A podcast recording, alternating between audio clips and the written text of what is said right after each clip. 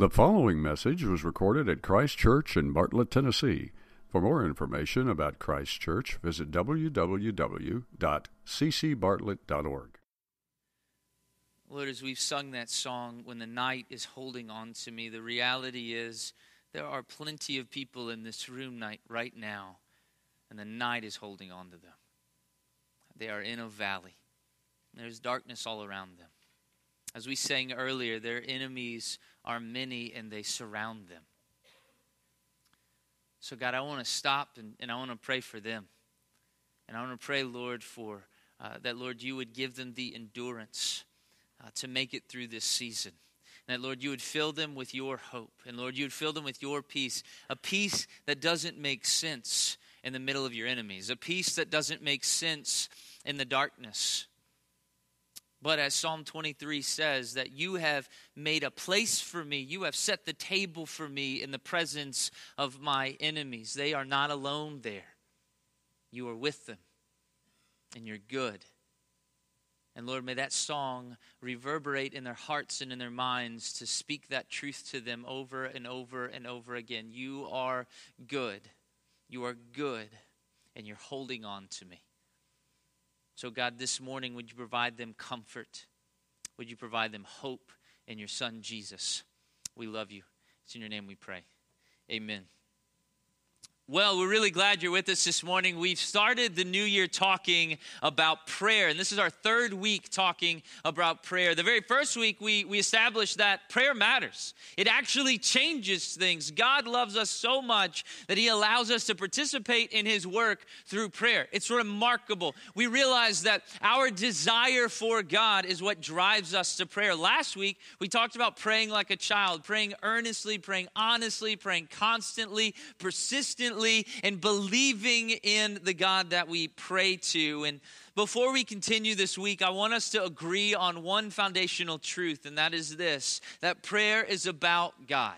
Prayer is first and foremost about God. Now, listen, that might not sound like crazy and wow, Grant, that's really profound, but, but it is. Listen, because usually when we, the, the way that we pray in our culture and people who maybe they're believers, maybe they're not, maybe they're nominal believers, when do we most commonly pray? We pray in times of crisis. Last Sunday uh, was my grandmother's um, 84th birthday. And uh, so we went to her house and we were spending time with her. And, uh, and as we spent time together, she, I noticed she had something I'd never seen before, uh, which was this necklace that had this nice little button on it. And there was nothing in the world I wanted more than to press that button. Uh, but my grandmother, she, she told me what that was. I said, please, grandmother, tell me what that button does. Is there like, does it release confetti? Are there balloons? Right? Is there like a sound it'll make? Please, what does this do? Does it keep you alive? What does it do?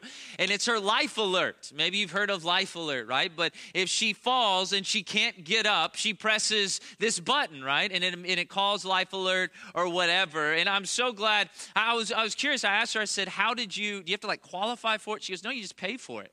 I said, So I could get life alert. And she goes, yeah, I guess so. And I was like, so you're telling me if I'm sitting there and I'm about eight episodes in of my favorite TV show on Netflix, right? And I am just like, I need to go to bed, but it's really far away. You're telling me I can hit a life alert and they'll carry me to my bed? And she's like, no, you, you can't get life alert. That is not, it is not for you. But oftentimes, like our prayers, they are their life alert. That's how we treat God. Our prayers are the life alert. When a time of crisis hits, that when we that's when we call out to God. Now, listen, that is not wrong.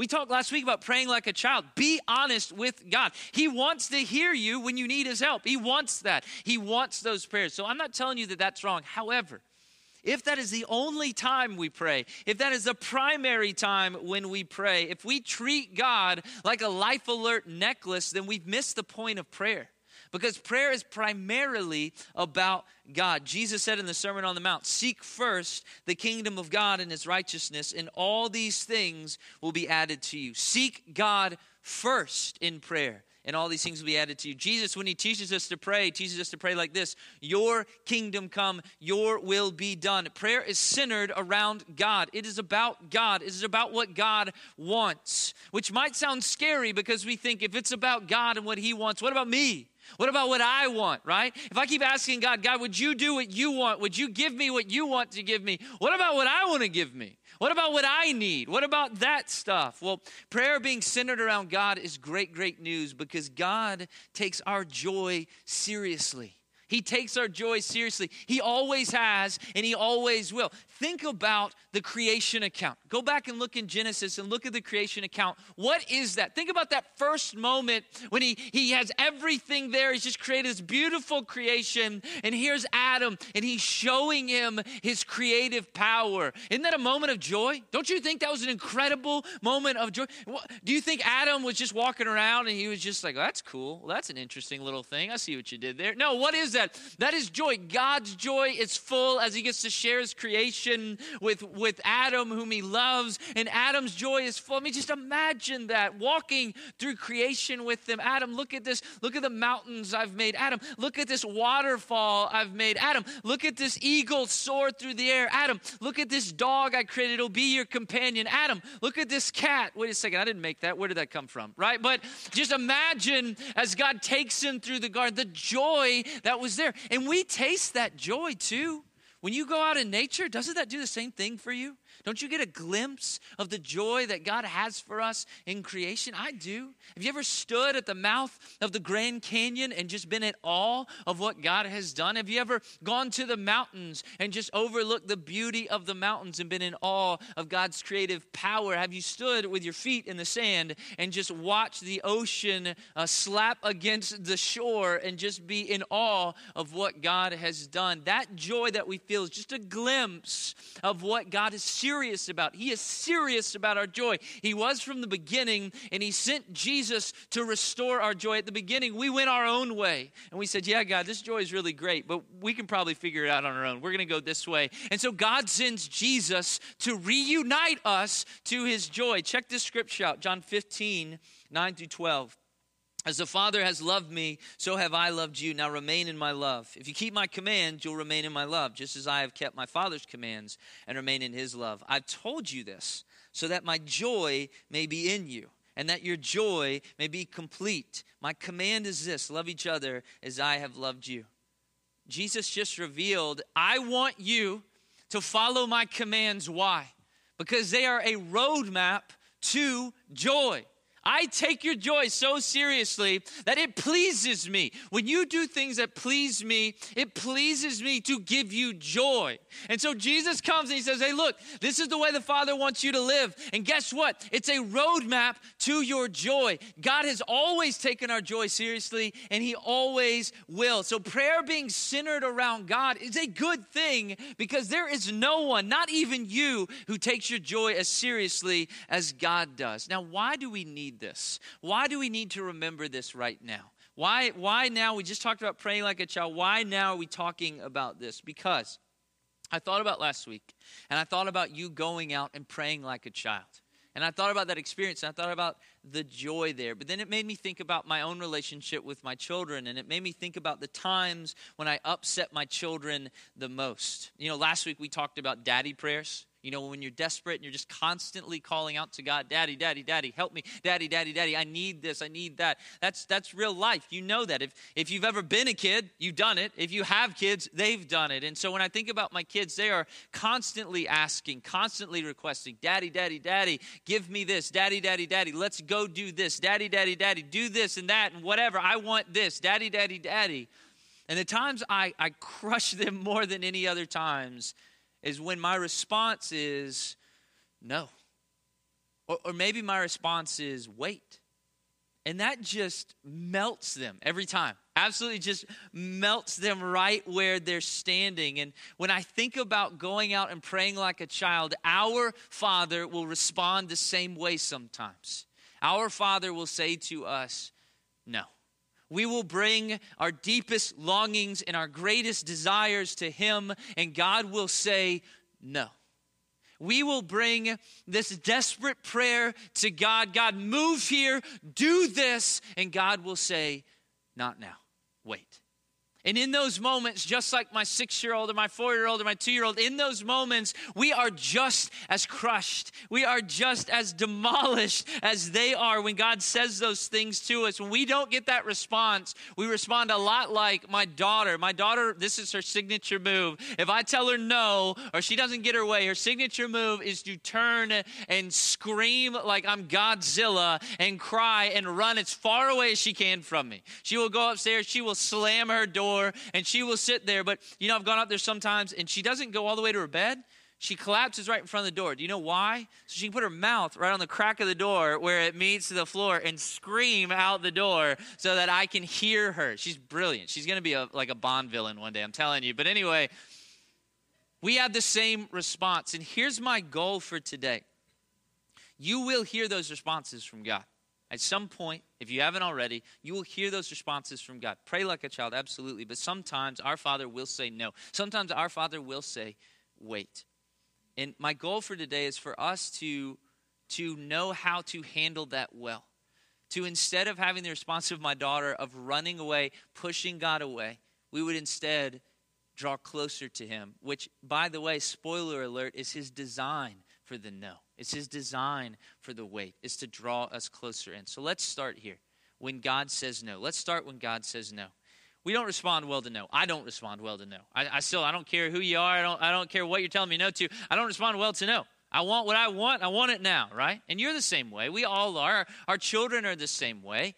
You know, I mean, when you say no to a child, that can lead to pick any one of my kids, tell them no in the middle of Walmart, and we will probably get kicked out. Like that is their response. They melt down. And I'm the same way. And when God looks at me and He says no, when I'm bringing my desires to Him, when I'm bringing what I want to Him, and He looks at me and says no, I do not respond well.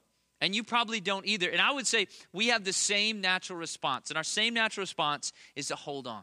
That's our response, is to hold on. What I mean by that is, is the request we bring to God. Even though God has said no, we hold on to Him anyway. I still want it. I still want it. I'm still going to believe I'm going to have it. And we just hold on to it tight. And what does that do to us? Well, sometimes it leads us to anger and it leads us to resentment. As we just sit there and hold it and we say, God, I, I wanted this job, but, but you never let me have it. And, and here's my shattered dream. And it just fuels this resentment, it fuels this anger in us. Sometimes we hold on to the no's, we hold on to the desires we want. It leads us to despair. Because God said no to this, and I still think this is my best hope. I still think this is the best option for me. And God said no, and I'm going to sit here with it in despair. There is no hope anymore. And it just causes us more pain. And so, our natural response to God telling us no is we want to hold on to our request anyway. And it's either going to lead us to be angry and resentful to God or it's going to lead us to despair. But here's the good news with God, we have another opportunity to respond. We don't have to hold on. Instead, God's response to us is let go. That's God's response let go. That dream you had that God said, no, let go. That, that, that request you had, just let go. And how do we do that? Here's how we do that.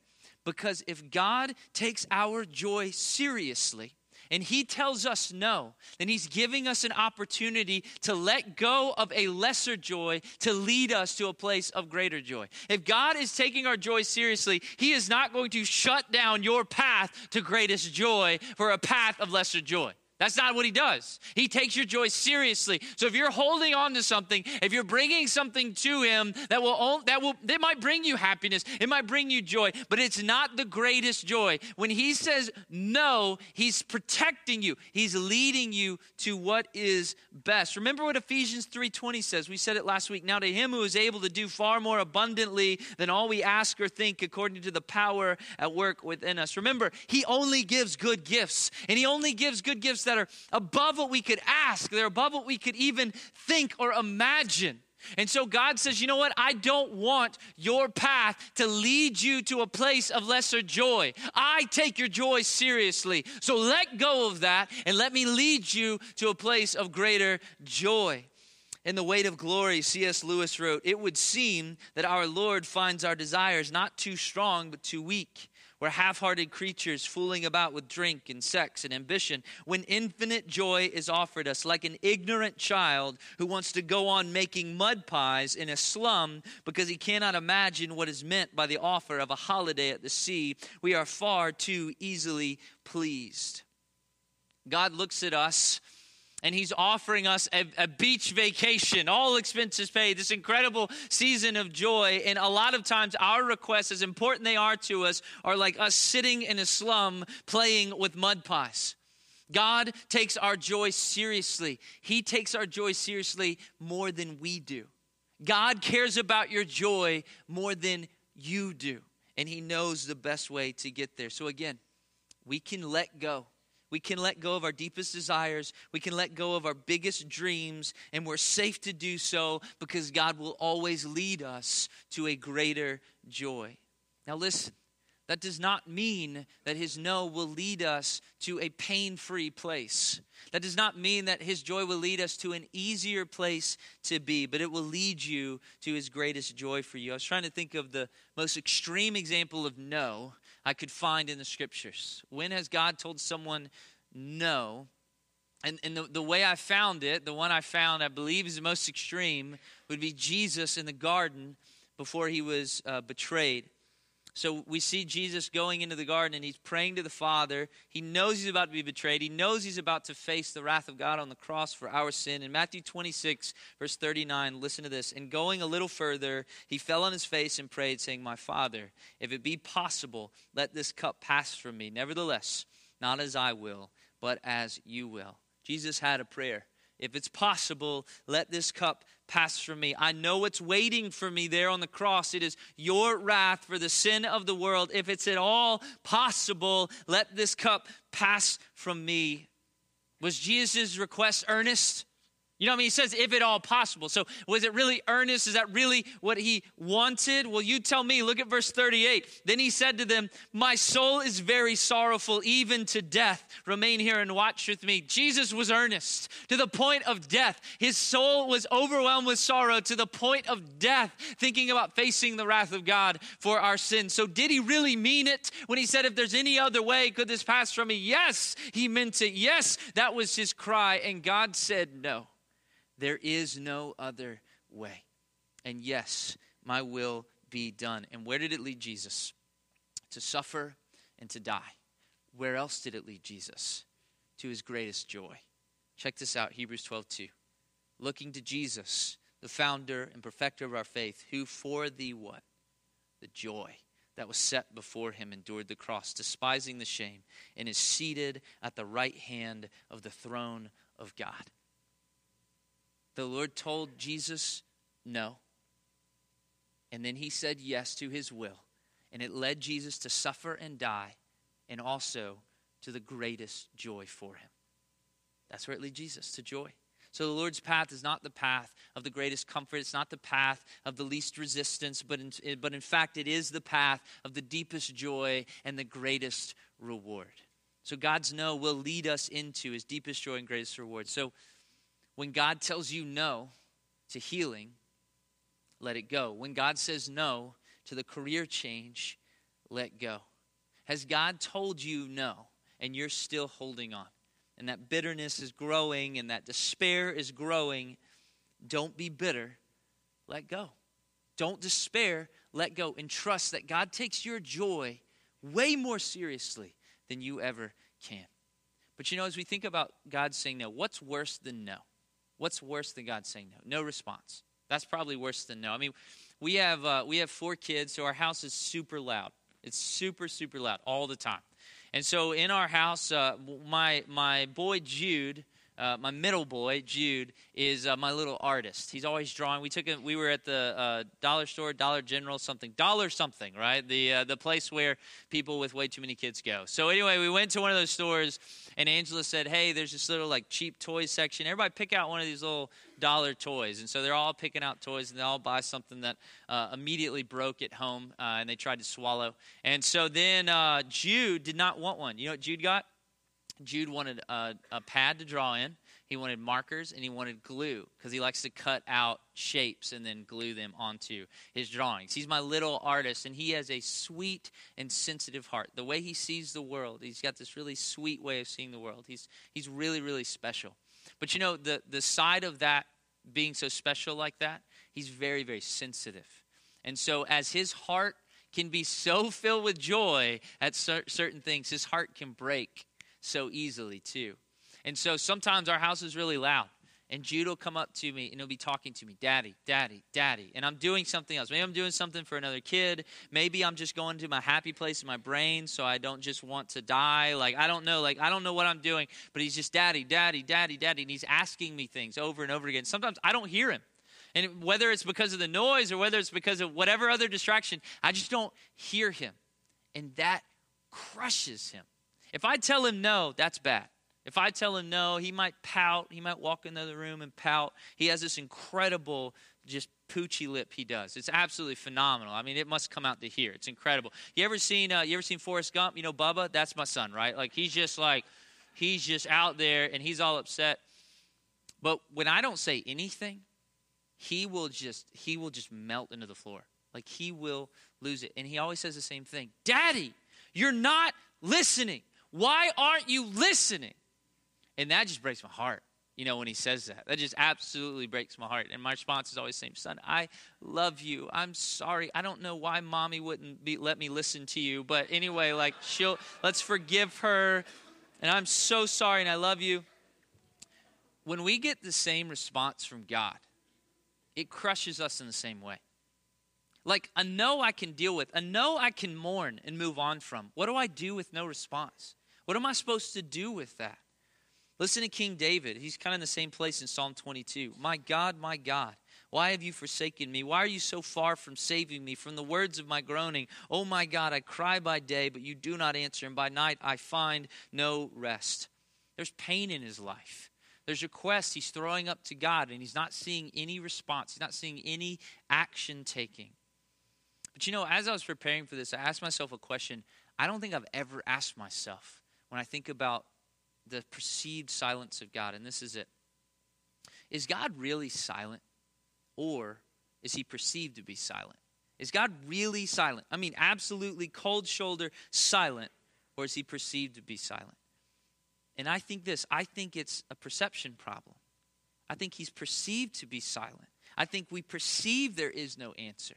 We go through valleys. I don't deny that. We go through desert places. I don't deny that where it seems hard to find Him. The, the joy that was so easily found in the morning with God is now no longer there. I completely admit that. But God's complete silence is a perception problem. I don't think it's reality. And we need to trust His promises over our perceptions. And let me say this one, I believe that He, God, speaks constantly. He may not be speaking to your individual need. He may not be speaking to your individual request in that moment, but he never stops speaking. When you look at it, think about the way he speaks. Creation, Romans 1, creation is constantly speaking about God. No one can shut up what creation says about God. His circumstances, Romans 8 says that he works all things together for the good of those who love him and are called according to his purposes. So our circumstances are speaking of God to us. His people speak to us. Matthew 10 20 says that he fills people with his Holy Spirit. So God speaks to us through his people. His word is always speaking. Something incredible happened last Sunday. Last Sunday night, uh, Angela was praying with the kids. I was bringing Wit home. I was a little bit behind them. And my oldest, my six year old, he said to Angela, I want to ask Jesus into my heart. And so he did that very night. And so Monday night, I got to sit down with him. We can, we can clap for that, all right? That's good news. That's good news. So Monday, I get to have this conversation with him, and I, am just talking to him. What does it mean to you to be a follower of Jesus? And he says, Well, it means that I love Jesus. And I said, That's exactly right, son, and that means that you love him more than anything else. And he looked at me and he just couldn't wrap his head around it. He said, More than anything else? I said, Yes. And he said, More than pineapples? Now, listen, I don't know if my son's ever seen a pineapple. I don't know why his brain went there, but he is wonderfully weird. And so he says, More than pineapples. And I said, uh, Yeah, I guess more than pineapples. He says, More than you and mommy? Yes. More than, more than my brothers and sisters? Yes. You're to love him more than anything. And I said, Do you know what it means when we love him? That means that we want to make him happy. We don't want to hurt him. We want to do what makes him happy. And God tells us, What makes me happy is you do what I say.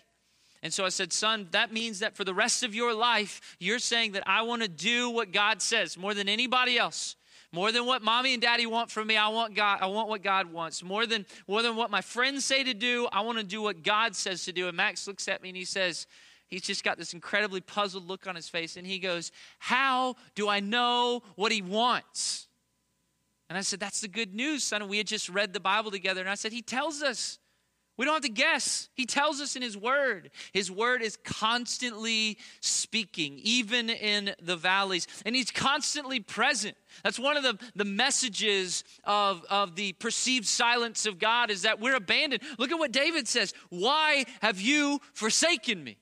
Had God truly forsaken David, or was that his perception? Hebrews 13 5, God has said, Never will I leave you, never will I forsake you. And so our perception says God is giving us this silent treatment, but the reality is He speaks even in the valley. So, where does this perception of silence come from? Why do we have it? You might say, I hear what you're saying, but this is how I feel. Why do I have this perception that God is silent towards me? I think a couple reasons. One, sin may be in your life. There might be sin in your life. There might be some things, some rebellion that you're not dealing with or you're not dealing with sternly enough. He, uh, Isaiah 59 2 says, But your iniquities have made a separation between you and your God, and your sins have hidden his face from you so that he does not hear. Is there sin you aren't dealing with? Because reality is, God is speaking, but are you listening? Are you listening to another master? Because we're listening to another master, we can't hear God. So maybe there's some sin you need to deal with. Or maybe that's what we'll spend the rest of our time talking about. Maybe this silent time might be a time of waiting. God's perceived silence toward you might be his way of telling you just wait. Just wait. Either wait for your request, wait for my response, whatever, just wait. If you have a Bible or you have a smartphone that you can uh, uh navigate fairly well, look at Psalm 37. Look at Psalm 37. This is a psalm of David waiting. He's been told by the Lord. There's this perceived time of silence, and it's God telling him, wait. So he writes about it. Psalm 37, look at verse 7.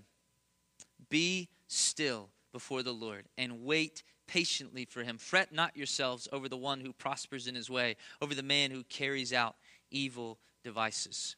What's he saying here? Wait. It's not easy. It's not easy to wait on the Lord. Injustice is happening all around you. Wait. There's all of these terrible things. Evil is prospering, and it doesn't look like God is moving. Wait. Wait on the Lord. Look at verse 16. Better is the little that the righteous has than the abundance of many wicked. You might have little as you wait. The wicked have an abundance. This way, this path over here that doesn't honor the Lord, there's a lot of rewards over here. And, and over here, the, for the righteous, it's, it's just a little bit. And so over here, you might say, it's not easy to wait. So why do we wait on the Lord? Look at verse 17. For the arms of the wicked shall be broken, but the Lord upholds the righteous. The Lord knows the days of the blameless, and their heritage will remain forever. They are not put to shame in evil times, and the days of famine they have abundance. You will not be put to shame. You will not be made a fool when you wait on the Lord, and He will provide for you. The little of the righteous is better than the abundance of the wicked. The Lord will be there for you. Waiting on Him is better. And be persistent in that time of, waiting because God is going to use that persistence to build endurance in you. When I think about the times in my life where I've had to wait on the Lord, Lord, I, I want this to happen. Would you move here? Would you do this? And, and, and I get nothing. And the Lord's just saying, just wait, just wait, just wait. In those times of waiting, the Lord has, has stretched me and He's grown my endurance and He's grown my trust in Him. And I'm a better pastor for the waiting. I'm a better husband for the waiting. I'm a better follower of Jesus for the waiting. He does great things for us in the waiting. And don't just take my word for it. Church, can I ask you to, real quick, for a testimony here? Would you just put your hand up if you have been in the waiting as God has done great things for you? Would you put your hand up if you're a better follower of Jesus because you've had to wait? Isn't that amazing? Look around. God is working in us in the waiting. And I started to think, God, would you give me an example? And again, another extreme example of you working in the waiting. And it doesn't get any more extreme than possibly the story of Jesus and his friend Lazarus. Jesus has this message delivered to him that Lazarus, his friend, is sick and he's close to death. And so Jesus does nothing. He waits. He sits for a couple of days and waits. So Lazarus dies, and he gets there, and his heart is broken over the death of his friend. And he eventually, what does he do? He calls Lazarus out of the grave, he raises him from the dead. Jesus is told Lazarus is ill. Who sent him that message? Probably Mary and Martha, his friends. Send this desperate message to Jesus. Our brother, your friend, whom you love, is sick and he's close to death. Help us. You send this message to him, and what does Jesus do? Wait. Wait. He doesn't tell them his plan. He doesn't say, I'm coming. He doesn't say yes. He doesn't say no. He just says, wait. Wait. And Lazarus dies. Why does he do this? Why in the world does he do this? We don't have to guess. Look at John 11, verse 5 through 6. We'll put it on the screen. Now, Jesus loved Martha and her sister and Lazarus. So when he heard that Lazarus was ill, he stayed two days longer in the place where he was. Why in the world did Jesus wait? What does it say right there in verse 5? Because he loved them hang on a second. I'm trying to connect. I'm trying to make my brain work here. What do you mean? He loved them, so he waited for their brother to die. He loved them, and so so he delayed. Why? Because he was going to do something incredible for them through the waiting. He was going to do something they couldn't ask or think or imagine if they would just wait. He has something great. But no, I can't wait. There's death at the door. And Jesus is saying, I have something greater than you could possibly imagine. Wait, just wait on me. And he does the same for us too. He does great things for us in the waiting, if we would. I mean, look at it. The waiting leads us to a greater desire for God. Think about Mary and Martha' desire for Jesus to show up and do a work. They watched their brother grow weaker and weaker. They watched their brother get to death and even die. Their longing for Jesus was probably no greater than any other time in their life than in that moment. Why is that a good thing? Because the greater the desire, the greater the longing, the greater the joy. Think about that moment when Jesus shows up and they see what he does and they see him bring their brother out of the grave. Does that even come close to the joy they would have had if Jesus had healed him before? No. They had this deeper longing for God. They were hungry and thirsty for God to work, and they were satisfied with a greater joy they couldn't imagine. So this greater desire that God just just begins to work up in us in the waiting time leads us to greater joy, which leads us to what?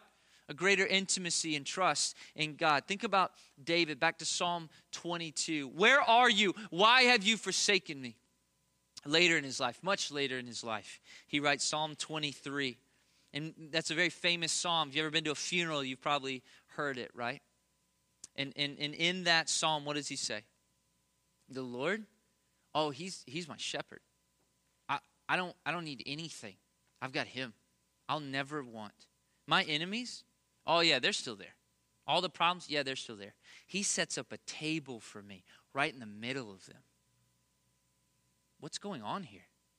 Psalm 22, David waits and he has this deep desire for God. God, where are you? Would you show up? Would you move for me? Would you do this here? Would you rescue me? And he has this deep desire and he's hungering and he's thirsting for God. And so, absolutely, at some point, God does show up. He does see the work, and there's this great joy David has. And now he has this deeper intimacy and trust with God, so that now, many years later, there's still enemies around him. And then he says, But uh, yeah, I'm good. Yeah, God's with me. He set up a table for me in the middle of them. They can't touch me. Not with God with me. He's my shepherd. I don't need anything. Where does that come from? It comes from the work God did in the waiting. So, while you wait, God will make you thirstier for Himself than you ever have been before. God will make you hungrier for Himself than you ever have been before. But remember Jesus' words Blessed are those who hunger and thirst for righteousness because they will be satisfied. You will be satisfied. Praise God that in the waiting, He makes us hungry and thirsty for Him. The second thing he does in the waiting, the waiting exposes the weaknesses of our idols. Martha was a fixer. Anybody else a fixer? Like you see a problem, you just got to get it done. You just got to get out there, get it done. Let's get it fixed, right? You're a fixer. Martha was a fixer. Whatever needed to be done, she would take care of it. Think about it. Jesus shows up at her house to eat. Mary's just sitting there hanging out with Jesus, just wanting to talk to Jesus. What you got to say? What's Martha doing? I'm going to feed everybody. Jesus, who'd you bring? These disciples, fine, I'm to feed them. Is there somebody outside? I'm to feed them too. Mary, would you get in here? We got to fix this problem. We got to get this food done. That's, that's Martha. So her brother Lazarus gets sick. What does Martha do? Fixes. I'm Martha. Mary's over here. She's probably, I don't know, she's to pray or something. I'm Martha. I got to get to work. My brother's sick. I've got this home remedy. It always works. And then it doesn't. My brother's sick. The home remedy didn't work. I'm to change his diet. This always works. And it doesn't. My brother's sick and these things didn't work. I'm going to send word to Jesus and he'll show up and he'll fix it. So I'm going to send, I'm, I'm just going to do this and then I'm going to see the result that I want. And Lazarus dies. And the idol of her strength is exposed as weak and untrustworthy. Do you think when Jesus showed up, there was one ounce of confidence in her own strength left? In the waiting, God could expose the, the idol of her of her own strength. And I'm not saying she had it. I'm not saying she's had it. I'm using it as an example. I am not putting that on her. I have no idea. But if that was there, if that fixer side of her was there and she she trusted her strength more than anything else, God used this waiting to expose the weakness of her idol so that she could be free of it. So that when Jesus showed up, there was nothing she trusted more than him. And think about how desperate you are in the waiting. God, do something. How desperate you are for God to do something. What's one of the reasons you're at that point? You're so desperate. Because you tried everything else, and your idols and your other strengths are failing. Everything else you've ever trusted is failing. And what is God doing? He's exposing them as weak so that you can be set free from their control. I think about I've talked about this before, but I think about that year where we were in and out of the hospital with my daughter with her breathing issues, in and out of Le Bonheur, admitted, sent home, admitted, sent home, admitted, sent home. My ability as a dad was weak. I could do nothing. The abilities of the doctors was weak. They, could, they couldn't diagnose her. They didn't know it was wrong.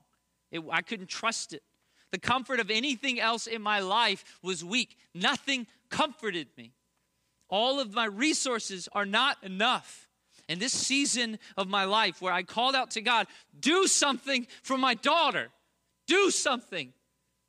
And the Lord says, just wait, just wait. In this season of waiting, the Lord revealed that all of my idols, all of the strength that I believed I had in myself, all of the strength that I believed existed in these doctors and in the hospitals, and all the strength that I trusted and all these other things to comfort me were revealed as what they are. They are weak and they'll fall away and they're nothing compared to the strength of God. And God, in His kindness, allowed me to see those weaknesses so that I wouldn't trust them any longer. So that in that moment, when God finally moved, I was able to say, There is no one else I trust. I am desperate for you. All of these other idols, I want no more.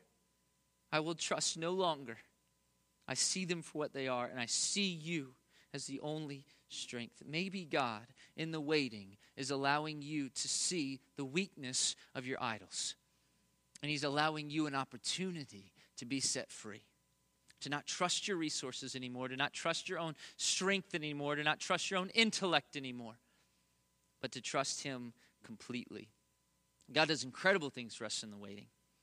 What do we do in the waiting? How do we respond? Real quickly. Psalm 37 tells us, verse 7 Be still before the Lord and wait patiently for him. So, what do we do? We seek the Lord, we go to him, and we wait. That's what we do. So, what does that look like? Well, it looks like one, you stay in his word. Psalm 37 31 says, The law of his God is in his heart, his steps do not slip. Remember that he is speaking in the waiting. His word is always speaking. Stay close to his words. Second, keep praying, give thanks. 1 Thessalonians 5 says, Rejoice always, pray without ceasing, give thanks in all circumstances, for this is God's will for you in Christ Jesus. We often ask ourselves that question in the waiting God, what do you want me to do? What is your will for me? If you just tell me, I would do it. Well, He did. Rejoice in everything. Pray without ceasing. Give thanks in all circumstances. Rejoice, give thanks, pray. Rejoice, give thanks, pray. That's His will for us in the waiting. And thirdly and lastly, don't wait alone. Don't wait alone. Our band's going to come back up. We're going to get to respond in song together. But I would give you this, this right here. be around his people. Be transparent. Ask for help. Ecclesiastes 4 9 through 10 says, Two are better than one person because they have a good return for their labor. labor. For if either of them falls, the one will lift up his companion. But woe to the one who falls when there is not another to lift him up. In this season of waiting, God hasn't removed you from his community of believers. He surrounded you with people to help you in the waiting. He surrounded you with people who have a mandate from God to weep with those who weep. He surrounded you with people who have a mandate from God to carry and to bear one another's burdens and so fulfill the law of Christ. So don't wait alone. Now, listen, that might be uncomfortable for you. I'm going to make a, a confession here. This is incredibly uncomfortable for me. I, I, I hope that when I'm up here and, and I'm sharing things from God's Word and I'm sharing things from my life, I'm hoping that I'm being appropriately transparent. But I got to be honest. When I'm going through a difficult time, I am not a transparent person. I do not want to share that. I know where it comes from. I'm prideful. I'm grossly prideful and arrogant. And I don't want to share it. I don't want to share my weaknesses. I don't want you to believe that for one second there's a weakness in me. I know that's silly. I know you see it. If I open my mouth for longer than 30 seconds, you hear it. I know that. But that's the pride in me. And so, so oftentimes, God has surrounded me with people to help bear my burdens, to help me, to carry me along in the desert place, to walk with me through the valley, and I choose to go it alone.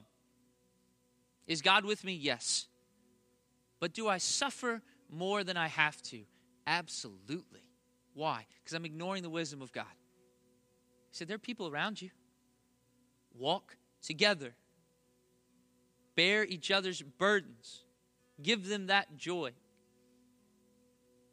So, as we close and we respond in song, if you're in the waiting, if you're in the valley, don't go it alone. I'm going to ask. I'm going to ask some of our, our elders to come forward and we're going to be down front. If you need to come pray with us, come pray with us. If you're in the waiting and you need someone to pray with you in the waiting, come let us pray with you. If you need to just come kneel at these steps and offer your prayer afresh to the Lord, do that. And I'm going to say this to our people in the congregation. If you see someone at the steps, go pray with them. Go stand in the valley with them. If you need to move around the room, maybe there's someone you know you need to talk to, maybe there's someone's words you know you need to hear, then go to them. But may we not let the enemy do what he does so well, which is to divide the people of God so that he can devour us so easily. So let me pray for us, and then we'll respond. Lord Jesus, thank you. Thank you for your word. Thank you for not abandoning us to the desert places. Thank you for not abandoning us in the wilderness. But instead, you hear, you're with us, you speak, you provide support and comfort. God, help us now. Take the courage to respond well. It's in Jesus' name. Amen.